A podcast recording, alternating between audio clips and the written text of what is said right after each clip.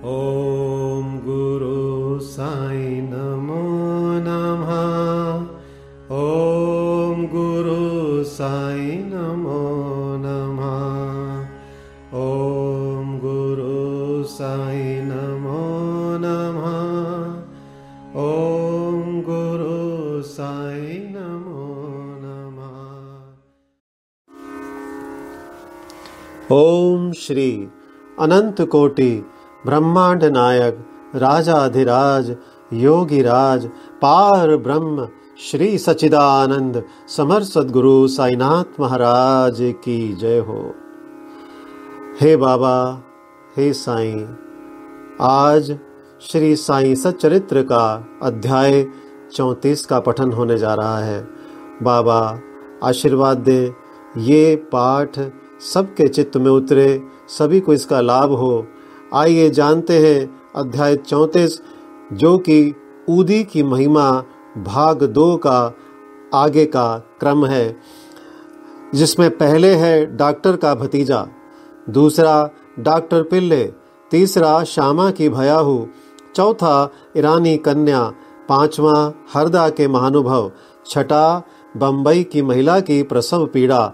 इस अध्याय में भी ऊदी की ही महत्ता क्रमबद्ध है तथा उन घटनाओं का भी उल्लेख किया गया है, जिनमें उसका उपयोग बहुत ही प्रभावकारी सिद्ध हुआ। डॉक्टर का भतीजा। नासिक ज़िले के मालेगांव में एक डॉक्टर रहते थे। उनका भतीजा एक असाध्य रोग, ट्यूबरकुलर बोन एप्सिस, एक प्रकार का तपेदिक से पीड़ित था। उन्होंने तथा उनके सभी डॉक्टर मित्रों ने समस्त उपचार किए। यहाँ तक कि उसकी शल्य चिकित्सा भी कराई। फिर भी बालक को कोई लाभ ना हुआ। उसके कष्टों का पारावार ना था। मित्र और संबंधियों ने बालक के माता पिता को दैविक उपचार करने का परामर्श देकर श्री साईं बाबा की शरण में जाने को कहा, जो अपनी दृष्टि मात्र से असाध्य रोग साध्य करने के लिए प्रसिद्ध हैं। अतः माता पिता माता पिता बालक को साथ लेकर शिरडी आए। उन्होंने बाबा को साष्टांग प्रणाम कर श्री चरणों में बालक को डाल दिया और बड़ी नम्रता तथा आदर पूर्वक विनती की कि, प्रभु, हम लोगों पर दया करो। आपका संकट मोचन नाम सुनकर ही हम लोग यहाँ आए हैं। दया कर इस बालक की रक्षा कीजिए। प्रभु, हमें तो केवल आपका ही भरोसा है। प्रार्थना सुनकर बाबा को दया आ गई और उन्होंने सांतावना देकर कहा कि जो इस मस्जिद की सीढ़ी चढ़ता है, उसे जीवन पर्यंत कोई दुख नहीं होता। चिंता ना करो, यह उदिले उस रोग ग्रसित स्थान पर लगाओ, ईश्वर पर विश्वास रखो, वह सप्ताह के अंत में पूर्ण स्वस्थ हो जाएगा। यह मस्जिद नहीं, यह तो द्वारकावती है, और जो इसकी सीढ़ी चढ़ेगा उसे स्वास्थ्य और सुख की प्राप्ति होगी तथा उसके कष्टों का अंत हो जाएगा। बालक को बाबा के सामने बिठलाया गया, वे उस रोगग्रस्त स्थान पर अपना हाथ फेरते हुए दयापूर्ण दृष्टि से बालक की ओर निहारने लगे। रोगी अब प्रसन्न रहने लगा और ऊदी के लेप से बालक थोड़े समय में ही स्वस्थ हो गया। माता पिता अपने बाबा का अपने को बाबा का ऋणी और कृतज्ञ मानकर बालक को लेकर शिरडी से चले गए। यह लीला देखकर बालक के काका को, जो डॉक्टर थे, महान आश्चर्य हुआ तथा उन्हें भी बाबा के दर्शनों की तीव्र उत्कंठा हुई। इसी समय जब वे कार्यवश बंबई जा रहे थे, तभी मालेगांव और मनमाड के निकट किसी ने बाबा के विरुद्ध उनके कान भर दिए।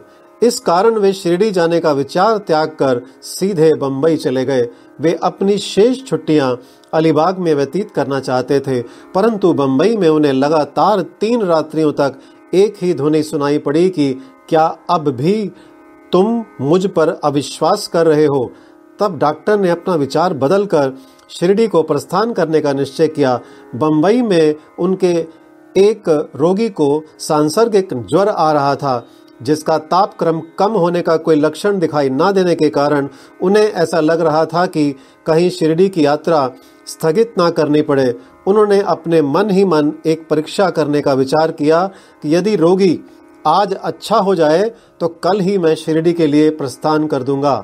आश्चर्य है कि जिस समय उन्होंने यह निश्चय किया, ठीक उसी समय से ज्वर में उतार होने लगा और ताप क्रमशः सामान्य स्थिति पर पहुँच गया। तब वे अपने निश्चय अनुसार शिरडी पहुँचे और बाबा का दर्शन करके उन्हें प्रणाम किया। बाबा ने उन्हें कुछ ऐसे अनुभव दिए कि वे सदा के लिए उनके भक्त हो गए। डॉक्टर वहाँ चार दिन ठहरे और उदी तथा आशीर्वाद प्राप्त कर घर वापस आ गए। एक पखवारे में ही पदोन्नति पाकर उनका स्थानांतरण वीजापुर को हो गया।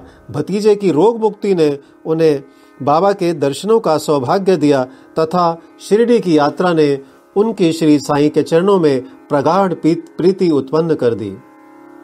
अब आगे पढ़ते हैं डॉक्टर पिल्ले। डॉक्टर पिल्ले बाबा के एक निष्ठ भक्त थे, इसी कारण वे उन पर अधिक स्नेह रखते थे और उन्हें सदा भाव कहकर पुकारते तथा हर समय उनसे वार्तालाप करके प्रत्येक विषय में परामर्श भी लिया करते थे। उनकी सदैव यही इच्छा रहती कि वे बाबा के समीप ही बने रहें। एक बार डॉक्टर पिल्ले को नासूर हो गया। वे काका साहेब दीक्षित से बोले कि मुझे असहाय पीड़ा हो रही है और अब मैं और मैं अब इस जीवन से मृत्यु को अधिक श्रेष्ठ कर समझू, समझता हूँ। मुझे ज्ञात है कि इसका मुख्य कारण मेरे पूर्व जन्मों के कर्म ही हैं। जाकर बाबा से कहो कि वे मेरी यह पीड़ा अब दूर करें। मैं अपने पिछले जन्म के कर्मों को अगले दस जन्मों में भोगने को तैयार हूँ। तब काका दीक्षित ने बाबा के पास जाकर उनकी प्रार्थना सुनाई। साईं तो दया के अवतार ही हैं। वे अपने भक्तों के कष्ट कैसे देख सकते थे? उनकी प्रार्थना सुनकर उन्हें भी दया आ गई और उन्होंने दीक्षित से कहा कि पिल्ले से जाकर कहो कि घबराने की ऐसी कोई बात नहीं कर्मों का फल दस जन्मों में क्यों भुगतना पड़ेगा? केवल दस दिनों में ही गत जन्मों के कर्म फल समाप्त हो जाएँगे। मैं तो यहाँ तुम्हें धार्मिक और आध्यात्मिक कल्याण देने के लिए ही बैठा हूँ। प्राण त्यागने की इच्छा कदापि ना करनी चाहिए।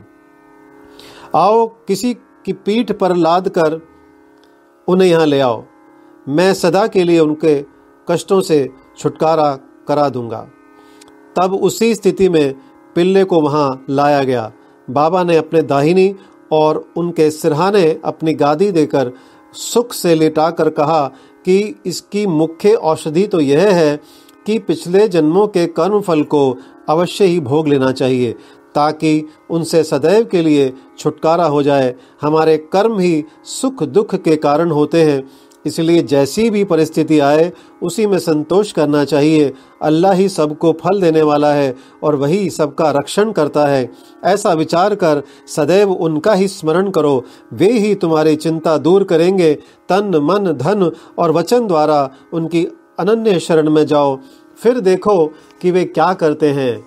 डॉक्टर पिल्ले ने कहा कि नाना साहेब ने मेरे पैर में एक पट्टी बांधी है, परंतु मुझे उससे कोई लाभ नहीं पहुँचा। नाना तो मूर्ख है। बाबा ने कहा, वह पट्टी हटाओ, नहीं तो मर जाओगे। थोड़ी देर में ही एक कौवा आएगा और वह अपनी चोंच इसमें मारेगा। तब तुम शीघ्र ही अच्छे हो जाओगे। जब यह वार्तालाप हो ही रहा था कि उसी समय अब्दुल, जो मस्जिद में झाड़ू लगाने तथा दिया बत्ती आदि स्वच्छ करने का कार्य करता था, वहाँ आया। जब वह दिया बत्ती स्वच्छ कर रहा था तो अचानक ही उसका पैर डॉक्टर पिल्ले के नासूर वाले पैर पर जा पड़ा। पैर तो सूजा हुआ था ही, और फिर अब्दुल के पैर से दबा तो उसमें से नासूर के सात कीड़े बाहर निकल पड़े। कष्ट असहनीय हो गया, और डॉक्टर पिल्ले उच्च स्वर में चिल्ला पड़े। किंतु उस समय के बाद वे शांत होकर गीत गाने लगे। तब बाबा ने कहा, देखा भाव अब अच्छा हो गया। और गाना गा रहा है। गाने के बोल थे करम कर मेरे हाल पर तू करीम, तेरा नाम रहमान है और रहीम। तू ही दोनों आलम का सुल्तान है, जहाँ में नुमाया तेरी शान है। फना होने वाला है सब कारोबार, रहे नूर तेरा सदा आशकार। तू आशिक का हरदम मददगार है। फिर डॉक्टर पिल्ले ने पूछा कि, वह कौवा कब आएगा और चोंच मारेगा? बाबा ने कहा, अरे, क्या तुमने कोए को नहीं देखा? अब वह नहीं आएगा। अब्दुल, जिसने तुम्हारा पैर दबाया, वही कौवा था। उसने चोंच मारकर नासूर को हटा दिया। वह अब फिर से क्यों आएगा? अब जाकर वाड़े में विश्राम करो। तुम शीघ्र ही स्वस्थ हो जाओगे। ऊदी लगाने और पानी के साथ पीने से बिना किसी औषधि या चिकित्सा के वे दस दिनों में निरोग हो गए। जैसे कि बाबा ने उनसे कहा था श्यामा के छोटे भाई की पत्नी भयाहू। सांवली विहीर के समीप श्यामा के छोटे भाई बापा जी रहते थे। एक बार उनकी पत्नी को गिल्टियों वाला प्लेग हो गया। उसे ज्वर हो आया और उसकी जांग में प्लेग की दो गिल्टियाँ निकल आई। बापा जी दौड़कर श्यामा के पास आए और सहायता के लिए चलने को कहा। श्यामा भयभीत हो उठे। उन्होंने सदैव की भांति बाबा के पास जाकर उन्हें नमस्कार किया और सहायता के लिए उनसे प्रार्थना की कि तथा तथा भाई के घर जाने की अनुमति मांगी। बाबा ने कहा कि इतनी रात्रि व्यतीत हो चुकी है, अब इस समय तुम कहाँ जाओगे? केवल ऊदी ही भेज दो, ज्वर और गिल्टी की चिंता क्यों करते हो? भगवान तो अपने पिता और स्वामी हैं, वे शीघ्र ही स्वस्थ हो जाएँगी। अभी मत जाओ, प्रातःकाल जाना और शीघ्र ही लौट आना। श्यामा को तो उस मृत संजीवनी ऊदी पर पूर्ण विश्वास था उसे ले जाकर उसके भाई ने थोड़ी सी ऊदी गिल्टी और माथे पर लगाई और कुछ जल में घोलकर रोगी को पिला दी। जैसे ही उसका सेवन किया गया, वैसे ही पसीना प्रवाहित होने लगा, ज्वर मंद पड़ गया और रोगी प्रगाढ़ निद्रा में निमग्न हो गया। दूसरे दिन बापा जी ने अपनी पत्नी को स्वस्थ देखकर बड़ा आश्चर्य प्रकट किया कि ना तो ज्वर है और ना गिल्टी का कोई चिन्ह ही। दूसरे दिन जब श्यामा बाबा की आज्ञा प्राप्त कर वहाँ पहुँचे तो अपने भाई की स्त्री को चाय बनाते देखकर उन्हें बड़ा आश्चर्य हुआ। अपने भाई से पूछताछ करने पर उन्हें पता चला कि बाबा की उदी ने एक रात्रि में ही रोग को समूल नष्ट कर दिया है। तब बाबा को, श्यामा को बाबा के शब्दों का मर्म समझ में आया कि प्रातःकाल जाओ और शीघ्र लौटकर आओ। चाय पीकर श्यामा लौट आया और बाबा को प्रणाम करने के पश्चात कहने लगा कि देवा, यह क्या नाटक है? पहले बवंडर उठाकर हमें अशांत कर देते हो, फिर हमारी शीघ्र सहायता कर सब ठीक ठाक कर देते हो। बाबा ने उत्तर दिया कि तुम्हें ज्ञात होगा कि कर्म पथ अति रहस्यपूर्ण है। यद्यपि मैं मैं कुछ नहीं करता, फिर भी लोग मुझे ही कर्मों के लिए दोषी ठहराते हैं। मैं तो एक दर्शक मात्र ही हूँ। केवल ईश्वर ही एक सत्ताधारी और प्रेरणा देने वाले हैं। वे ही परम दयालु हैं। मैं ना तो ईश्वर हूँ और ना मालिक। केवल उनका एक आज्ञाकारी सेवक ही हूँ और सदैव उनका स्मरण किया करता हूँ। जो निराभिमान होकर अपने को कृतज्ञ समझकर उन पर पूर्ण विश्वास करेगा, उसके कष्ट दूर हो जाएँगे और उसे मुक्ति की प्राप्ति होगी। आगे जानते हैं ईरानी कन्या। अब एक ईरानी भद्र पुरुष का अनुभव पढ़िए। उनकी छोटी कन्या घंटे घंटे पर मूर्छित हो जाया करती थी। उसके दांत कस जाते थे। उसके हाथ पैर ऐंठ जाते और वह बेहोश होकर भूमि पर गिर पड़ती थी। जब नाना प्रकार के उपचारों से भी कोई लाभ ना हुआ, तब लोगों ने उस ईरानी से बाबा की उदी की बहुत प्रशंसा की और कहा कि वह विले पार्ले बम्बई में काका साहेब दीक्षित के पास से ही प्राप्त हो सकती है। तब ईरानी महाशय ने वहाँ से उदी लाकर जल में घोलकर अपनी बेटी को पिलाया। प्रारंभ में जो दौरे एक घंटे के अंतर से आया करते थे, बाद में वे सात घंटे के अंतर से आए और कुछ दिनों के पश्चात तो वह पूर्ण स्वस्थ हो गई। हरदा के महानुभव, हरदा के एक महानुभव पथरी रोग से ग्रस्त थे। वह पथरी केवल शल्य चिकित्सा द्वारा ही निकाली जा सकती थी। लोगों ने भी उन्हें ऐसा ही करने का परामर्श दिया। वे बहुत ही वृद्ध तथा दुर्बल थे और अपनी दुर्बलता देखकर उन्हें शल्य चिकित्सा कराने का साहस न हो रहा था। इस हालत में उनकी व्याधि का और ही इलाज क्या था, इसी समय नगर के इनामदार भी वहाँ आए हुए थे, जो बाबा के परम भक्त थे तथा उनके पास उदी भी थी। कुछ मित्रों के परामर्श देने पर उनके पुत्र ने उनसे कुछ उदी प्राप्त कर अपने वृद्ध पिता को जल में मिलाकर पीने को दी। केवल पाँच मिनट में ही उदी के पेट में जाते ही पथरी मल मूत्रेंद्रिय के द्वार से बाहर निकल गई और वह वृद्ध शीघ्र स्वस्थ हो गया। बम्बई की महिला की प्रसव पीड़ा। बम्बई की कायस्थ प्रभु जाति की एक महिला को प्रसव काल में असहनीय वेदना हुआ करती थी। जब वह गर्भवती हो जाती तो बहुत घबराती और किंकर्तव्य मूड हो जाया करती थी। इसके उपचारार्थ उनके एक मित्र श्री राम मारुति ने उसके पति को सुझाव दिया कि यदि इस पीड़ा से मुक्ति चाहते हो तो अपनी पत्नी को शिरडी ले जाओ। पुनः जब उनकी स्त्री गर्भवती हुई तो वे दोनों पति पत्नी शिरडी आए और वहाँ कुछ मास ठहरे। वे बाबा की नित्य सेवा करने लगे। उन्हें बाबा के सत्संग का भी बहुत लाभ हुआ। कुछ दिनों के पश्चात जब प्रसव काल सभी पाया तब सदैव की भांति गर्भाशय के द्वार पर में रुकावट के साथ अधिक वेदना होने लगी। उनकी समझ में नहीं आता था कि अब क्या करना चाहिए। थोड़ी ही देर में एक पड़ोसिन आई और उसने मन ही मन बाबा से सहायता की प्रार्थना कर जल में उदी मिला, उसे पीने को दी। तब केवल पाँच मिनट में ही बिना किसी कष्ट के प्रसव हो गया। बालक तो अपने भाग्यानुसार ही उत्पन्न हुआ, परंतु उसकी माँ की पीड़ा और कष्ट सदा के लिए दूर हो गए। वे अपने को बाबा का बड़ा कृतज्ञ समझने लगे और जीवन पर्यंत उनके आभारी बने रहे। श्री सदगुरु साई नाथ मस्तु शुभम भवतु। ओम साई राम